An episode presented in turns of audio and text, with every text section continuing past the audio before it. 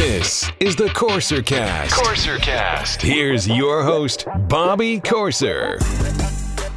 Chatting with Sebastian Bourdais, driver for Dale Coyne Racing, with Vasser Sullivan on the NTT IndyCar Series. Sebastian, happy Wednesday. How's your week going? Well, pretty good, pretty good. I mean, uh, just uh, in between uh, a couple of days in between races here, but uh, yeah, just enjoying the family and uh, the sunshine uh, in uh, St. Pete. Oh, must be nice. Can't complain. well, up here in Portland, weather-wise, has been really nice today. It's one of those rare summer days where it's cloudy, a little bit of rain, but the forecast next weekend looks absolutely perfect for you guys. So, fingers crossed, we can hold the good weather when the IndyCar Series returns to Portland. That'd be awesome. Sebastian, what is the state of IndyCar right now? Um, well, I think uh, things are are looking good. I mean, we've uh, we've had uh, you know some really good signs and encouraging things going on. Um, it's uh, you know you see programs and, and good news and, and a lot of people being uh, very positive. and uh, the TV numbers have been uh, a, a good thing really uh, when we look at the the year so far. Um, there's always the outlier, but uh, globally I'd say it's it's been very positive. So uh, yeah, I think I think IndyCar is doing good and trying to keep uh, the, the steady slope of, uh, of improvements that we've seen over the last few years. With all the technology changes coming over the next two seasons, specifically the hybrid engine in two years, is there something specific that you're looking forward to seeing changes, or is there one or two things that you would like to see IndyCar kind of implement? Well, I mean, I, I think we're we're a bit of a, at the inch point uh, with with the the new cars coming in for for the season 2022 uh, new technologies coming in. Uh, everybody's obviously hoping that we'll get uh, we'll get um, you know more OEMs uh, joining the series. So there, there's a lot of things that could potentially uh, come together. Um, just uh, just looking forward to see what actually really happens and and how they develop. This past weekend, you had a strong run. You finished seventh at Pocono. You've been pretty outspoken on the safety there, and I think when you have you know when you're commenting especially on social media and in other interviews you seem to kind of remove the emotion from it and looking at strictly at a safety point. Just kind of walk me through you know what happened last week from your point of view and was there anything that could have been done either on track or safety wise to kind of prevent you know the massive first lap crash that we saw I mean, you know, safety can't stop obviously human errors, and uh, you know, there's clearly a, a, human error involved in in in uh, last week's crash. Thankfully, the safety um, did prevent this time. Um, obviously, any more severe and serious injuries that uh, nobody likes to see, and uh, that we've had in in both 15 and 18. So uh, I, I guess um, you know I think when you make the assessment of, of situations, you really need to uh, look at facts and, and try and, and have a, a clear head and a clear judgment, not to uh, not to I guess um, overreact or, or, make the the issue the wrong uh, conclusions. I should say. Sure. Now there was a lot of talk, especially you know, as guys were coming out of the medical center after the crash, that you know, and we won't necessarily name specific drivers because we just there's no need to. But there was a lot of calling out of certain drivers or calling out of certain styles. Is that a good thing for the series? Is that a good thing for drivers to police each other, or would you rather leave that up to race control and the series? Uh, I think it's always uh, it's always something that I try to refrain uh, as far as um, assessing responsibilities right away. I think um, you know even even a few days removed, uh, you look at all the different angles and the different views and the fact that the seams at Pocono are not particularly straight. Uh, what's the reference point? Who's moving? Who's not? Um, it's it's very very difficult. Um, and uh, and I had you know some long conversations with different people, and it's uh, it's it's really funny how you can have a certain point of view looking at one video and and and share responsibilities and this and that and now all of a sudden you look at the different angle and you're like you know it's it's really one-sided. So um i think it's it's uh yeah I, the the one thing that you know obviously keeps coming back is you know the more proximity there is between cars the more likelihood of a massive crash with massive consequences there is. And i, I do feel like personally that's the one thing that I, i'd like to see more drivers being mindful of. Um, you know like just giving each other a little bit more room especially when things happen at 220 uh, with a car that's set up to go really to corner and not go particularly straight in a straight line uh, that's that's something that people have a very difficult time to understand because they're not in the cars. But when you're running on the side of the tire, because you have positive cambers on the left side of the car and and negative camber on the right side of the car, and the car is actually uh, wanting to turn left, and and if you remove your hands from the wheel, it will turn hard left. Uh, so the cars really don't sustain their lines particularly well at all. So, you know, if you on top of this introduce dirty air and, and the car being moved around and, and cars very, very close around, which are all pushing air, which is not obviously a constant force around as, as the cars get more alongside each other and everything, I, I do feel like maybe, you know, kind of a half a car width is, is kind of a minimum that you'd like to see between the cars side to side. And, and, uh, and unfortunately, it's just not the way a lot of uh, a lot of us deal with the situation. So that to me is the single biggest cause for for problems. You know. You make an interesting point there with the camber setup, which if your car is meant to turn left, it would you know, if you're in a straight line, obviously when you look at the in-car camera or the camera up above your head, there's a reason why you guys were, you know, the steering wheel looked like it was probably leaning a little bit more right because you're trying to balance out that natural left-hand turn. Um, no, that's actually a different. That's okay. uh, that's a driver preference. Okay. Um, the uh, the the driver preference. Some drivers uh, want the steering wheel straight, uh, and then some drivers want the steering wheel to be offset in a straight line. Um, personally, I I do like the offset steering wheel to the right on the ovals, um, mostly because it's less steering input in the corners, so it's more of a of a slight left turn okay. in in the super speedway and also because it protects your knuckles from being very exposed with a lot of steering angle in the corners.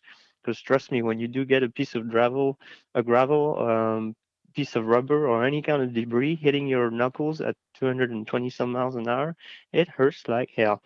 so the least my knuckles are exposed, the better I feel about it. Well, hey, listen, I really appreciate you going into that. That's, you know, something that's very interesting that I've never heard and I've talked to you guys a lot over the course of the years that I've covered the sport. So I think that's really fascinating. One thing that I also found very interesting that you had put it out on Twitter, we saw a lot of these random views from this accident at Pocono, stuff that we did not see on TV or did not see through live timing and scoring. And you said that all of the video data is always available, but it has to be downloaded after the fact. Is that for every car, or is that something that um, just the you know the cars that carry cameras. No, it is for every car. The and the, the, there's no there is a very low um, uh, frequency of recording, uh, which goes through the the uh, the real time, uh, which I think IndyCar has access to that, but it's it's low. Uh, it, it's really low frequency of of uh, of logging, so it, it's very difficult and it's it's broken up because it's you know radio transmitted. Uh, so depending on you know where you're at on super speedways, usually you do get kind of on speedways in general, you do get kind of a different, a decent coverage. But um, you know, like on road courses, and especially like at Road America or places like that, um, it's it's very broken up. So it's very difficult to make any conclusion on any kind of analysis that's still very interesting to me the fact that you know a lot of these angles have to be downloaded afterwards and you know well I, yeah anything that's video um, yeah. that you guys can't see on tv none of that stuff is is accessible right away. It needs to be downloaded. Yeah.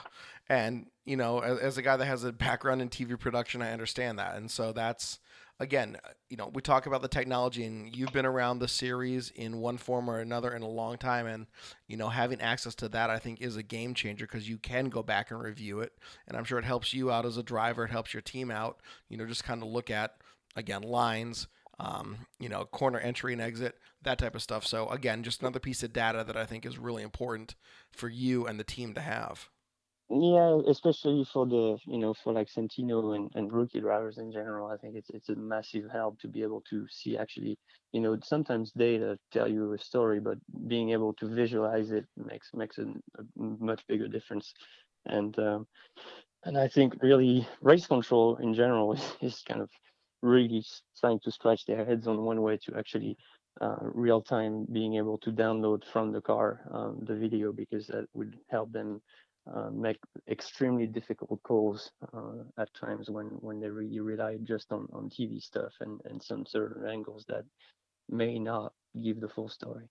Right. And, you know, you're going to, at that point, have to add weight to the car. You're going to need more transmitters, probably, you know, two or three, depending on how many cameras you guys carry in the car per car. And, uh, you know, weight equals time, time equals slow and not necessarily the best thing for a car, but if it is something that race control can have access to in the future, I agree with you. I think it would be something that would help them better dictate flow and then make decisions when they need to. Yep. Uh, real quick, this week you guys head back to Gateway, another challenging track. Um, like I said, you know, coming off a really good run at Pocono, what are you guys looking for in terms of a result at Gateway?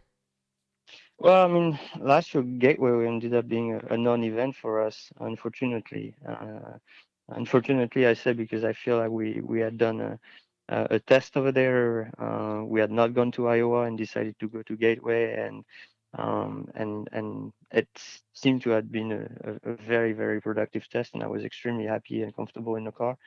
And unfortunately, qualifying got rained out and started in the middle of the pack, and um, completely lost it in the middle of the pack in traffic. Uh, back came around and, and the race ended on the spot in the exit of turn one. So um, really hope that uh, you know what we learned last year uh, is still going to apply and that uh, going to have a what I was hoping to have as a good weekend uh, actually materializes and uh, that we do have a, a strong showing uh, this year once you guys leave Gateway, then you come out to Portland. You finish on the podium every year you've raced here with IndyCar, including winning twice in 2004 and 2007. Last year, you had an awesome drive. You finished third. What makes Portland International Raceway such a good track for you?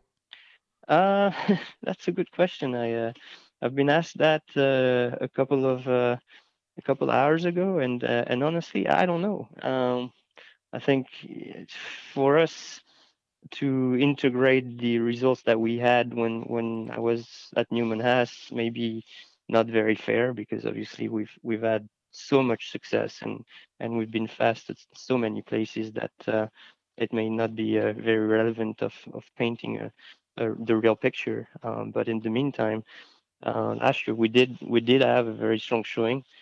Um, kind of I would say like like as our, our season had been last year. If you, if you look at our performance level on road courses, uh, we're we're really strong. I don't think we missed uh, maybe one fast six on road courses last year. So in general, we we were we were pretty strong, and um, yeah. I don't know why it is that at, at Portland we just had good success um, the first year I had a rear wing failure, and then after that everything kind of was smooth sailing and and always uh, having uh, having strong runs. So uh, hopefully we can we can keep that alive and uh, and have another one uh, a good one this year again. When you guys come to Portland, is there anything you like to do or go uh, when you're not at the track? Is there anything special that you like to do around town? It's it's always limited as far as time is concerned, so uh, I can't really say that we have so much time to enjoy. But uh, I, I, wish I had more time because there there are some great spots to ride and and do all of that. But unfortunately, uh, um, you know, time is time is pretty precious uh, around that time of the year, and uh, um, yeah, unfortunately, I never really had any time to enjoy the uh, the area. Let's fast forward to next year. What is your ride situation looking like? Uh, I got another year uh, with uh, Dale Coyne Racing Investor in Sullivan. So uh, no no particular moves uh, in uh, uh, in the foreseeable future. Uh, we'll see uh, we'll see what comes next for me uh, in the in the coming years. How long would you like to be driving Indy cars? As as long as I'm competitive and, and I get opportunities, I think uh, you know uh, the one thing I, I don't want to do is is uh, keep going just because you know I want to. Uh, I, I want to keep going if uh, if I'm competitive and I feel I can give something to teams and and uh, and uh, bring uh, bring something to the table. Obviously, uh, it was my passion well before it was my job, and and it's still my passion. So that's that's the really cool thing. But you do want to keep it that way. So um, you know the only way to do that is is to to stay on top of your game and and be and be competitive. Sebastian, I appreciate you taking a moment of your time. I know you're extremely busy. Where can folks follow you on Twitter? I, I post personally at uh, on Track. Um, I, I would say we, we try and put a little bit of content on the on Facebook and Instagram, but uh, mostly it's, uh, it's team stuff and, and things like that. Well, good luck this week at Gateway. We cannot wait to see you next weekend up here in Portland. Sounds good.